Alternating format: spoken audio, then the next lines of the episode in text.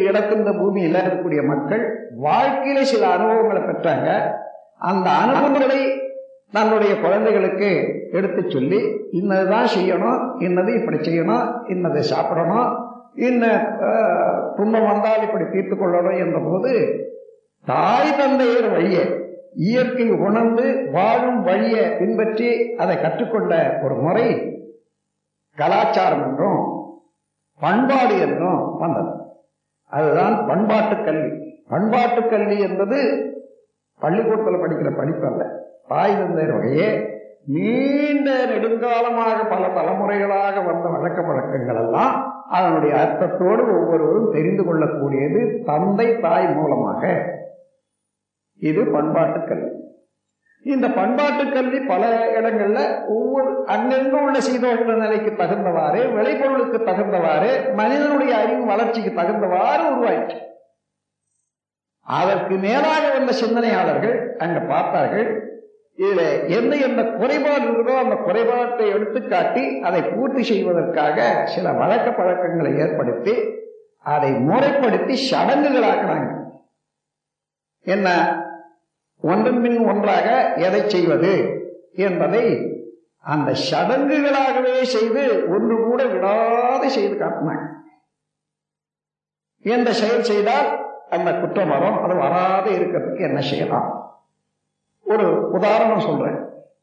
முற்காலங்களெல்லாம் ஒரு திருமணம் செய்தாங்களா குளத்துல போய் எல்லாரும் அந்த ஊர் பெண்கள் எல்லாம் போய் குளத்துல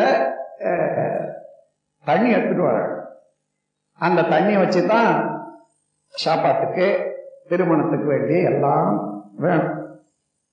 எப்போ? எல்லாம் மாலை வேலையில் தான் வருவாங்க. ஏழு மணி எட்டு மணிக்கு தொடங்கி குளத்துல இருந்து வரிசையா கொண்டு வராங்க அந்த சமயத்துல இரவுல வாழக்கூடிய சில பறக்கக்கூடிய பறவைகள் இருக்குது அல்லவா அது எச்சமிட்டுடும் ஒவ்வொரு சமயத்தில். எல்லா நேரத்திலும் இல்லாமலும் அதற்காக இந்த பெண்கள் எல்லாம் கொடை எடுத்துட்டு வர்ற போது ஆண்கள் எல்லாம் நாலு மூலையிலையும் ஒரு துணியை பிடித்து கொண்டு அது கொடை மாதிரி அந்த எச்சமிட்டா அதோட போடும் போடணும் என்பதாக கொண்டு வந்தாங்க. வீட்டை கொண்டு வர்ற வரைக்கும் வந்தது. இதுதான் சடங்கு.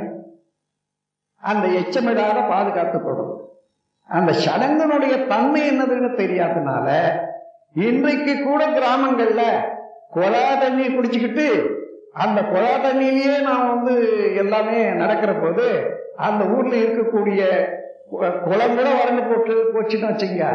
இப்போ அதே மாதிரி ஏதோ ஒரு வழியில குழா தண்ணியை பிடிச்சி கொண்டு வர்றாங்க. ஆண்கள் எல்லாம் துணி பிடிச்சிட்டு வர்றாங்க பார்க்கலாம் இதுதான் சடங்குகள் அர்த்தமுடையது ஆரம்ப காலத்துல. அது தேவையில்லாத காலத்தில் செய்கிற போது அது தேவையில்லாத மாத்திரம் இல்லை வேஸ்ட்டு நம்முடைய ஆற்றல் அறிவு நேரம் எல்லாமே பாழாய் போடும் இன்னொரு உதாரணம். ஒரு காலத்தில் குழந்தைகள் படிக்கிறதுக்கு பள்ளிக்கூடம் இல்லை. வனப்புறத்தில் இருக்கக்கூடிய ரிஷிகள் யோகிகள் அவர்கள் அந்த கொண்டு வந்து படிக்க சொல்லுவாங்க. அது குருகுலம். படிச்சுட்டு வருவான். ஆனா அவனுக்கு உலகமே தெரியாது.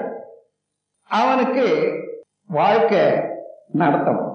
சிலர் அப்படியே சன்னியாசியாகவும் இருந்துடுவாங்க ஆனால் சிலர் வாழ்க்கை நடத்துறோன்ற போது அவனுக்கு ஒரு பெண்ணையும் கொடுத்து திருமணம் செய்து வைக்கிறது என்று ஒரு அவசியம் வந்த போது அவனை கொண்டு வந்து அந்த பிரம்மச்சாரிய விரதத்தில் இருக்கிற போது பார்க்கும்போதே தெரியணும். அவன் மொட்டை அடிச்சிருப்பான். மொட்டை அடிச்சிட்டு இருந்தா நான் சா- நான் சம்பாதிக்க தெரியாதவன். நீங்க தான் சாப்பாடு போடணுன்ற அளவுக்கு அதுவே ஒரு அறிவு. அப்போ அந்த மொட்டை அடிச்சிட்டு இருக்கக்கூடிய பிள்ளைகளுக்கு குடும்ப விவகாரம் தெரியாது. மற்றவங்க தான் உதவி அவனுக்கு ஒரு திருமணம் செய்கிற போது என்ன பண்ணாங்க? அந்த மொட்டை அடிச்சதுல இருந்து அவனுக்கு அவனை குடும்பி ஆக்கணும் கொண்டு வந்து அதுக்கு முன்னதாக கொஞ்சம் மயிரை வளர்த்து அங்கே ஒரு சின்ன அளவுக்கு குடும்பம் அன்னைக்கே வளர முடியாது இல்லையா சின்ன அளவுக்கு ஒரு இடம் வச்சு மயிர் வச்சு மிச்சமெல்லாம் ஷவரம் பண்ணிட்டாங்க. இதுக்கு பேரு குடும்பி. ஆனா குடும்பி என்ற அடையாளம் காட்டலாம் அன்னைக்கு. இன்னைக்கு அமெரிக்காவில் படிச்சுட்டு வரோம் அவன் கிராப் வச்சிருப்பான். அந்த கிராப்பும் தலை வரைக்கும் இது கண்ணு வரைக்கும் வந்திருக்கும். இவனுக்கு போய் இப்போ அதே போல சடங்கு செய்யணும்னு சொன்னா சும்மா உட்கார வச்சு. எப்படி? அந்த சடங்குக்கு அர்த்தமே இல்லை. அதே போல அவனை வீட்டுக்கு கொண்டு வருவதற்கு அவனுக்கு ஒரு செருப்பு கொடுத்து அவனுக்கு ஒரு கொடையை கொடுத்து அவனை அழைச்சிட்டு வந்தாங்க அந்த காலத்துல. இப்போ யூனிவர்சிட்டியில படிச்சுட்டு வருவான். அவனுக்கு கூட அது யாத்திரை போறதுன்னுட்டு ஒரு சடங்கு வச்சு அங்க எங்கேயாவது நிறுத்தி வச்சு மறுபடியும் அழைச்சிட்டு வர்றாங்க பார்க்கறீங்க இல்லையா? இது அவசியம் தானே?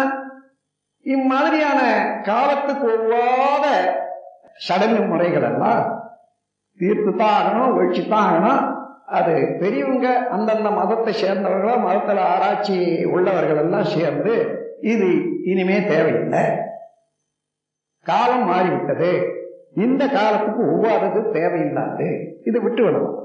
என்று சொல்லி மாற்றிக்கொள்ள வேண்டிய அவசியம் வந்து விட்டது. அப்படி மனிதன் என்ற ஒரு குணம் என்னன்னா ஏதோ முன்ன பிடிச்சா பழக்கத்துல ஒண்ணு வந்தது அதை மாற்றவே மாட்டான் விடவே மாட்டான். குண்டி கொட்டி மாதிரி எவ்வளவு போட்டாலும் பிடிக்கும். ஆனா கையை விட்டு எடுக்க முடியாது. எடுக்கிறதா உடைக்கணும். அதே போல சாவும் போதுதான் ஏதாவது பழக்கம் தான் போகுமே தவிர வாழ்நாள் முழுவதும் ஒரு பழக்கத்தை மாற்றிக்கொள்ள மனிதன் துணிவு தெளிவு இருக்கிறதா என்று சொன்னால் தெளிவு இருக்கிறது. துணிவு இருக்கிறது இல்லை. ஆகையினால என்ன அது இந்த அனாவசியமான சடங்கே நமக்கு எவ்வளவு பாரமா இருக்கு பாருங்க. அந்த சடங்குகளை விட்டுவிட்டு சமய நெறிப்படி செய்யத்தக்கதை செய்து செய்யத்தகாததை விட்டு இறை வழிபாடு என்ற முறையில இறைவனுடைய செயலாற்றலை பரிணாமம் இயல்புக்கும் கூடுதலரும் என்ற ஆற்றலை உணர்ந்து கொண்டு ஒவ்வொருவரோடும் அன்போடு பண்போடு நடக்க பழகிக் கொண்டால் உலகம் எப்படி இருக்கும் பாருங்க. நம் கடமை அறவாழ்வின் நாட்டத்தே சிற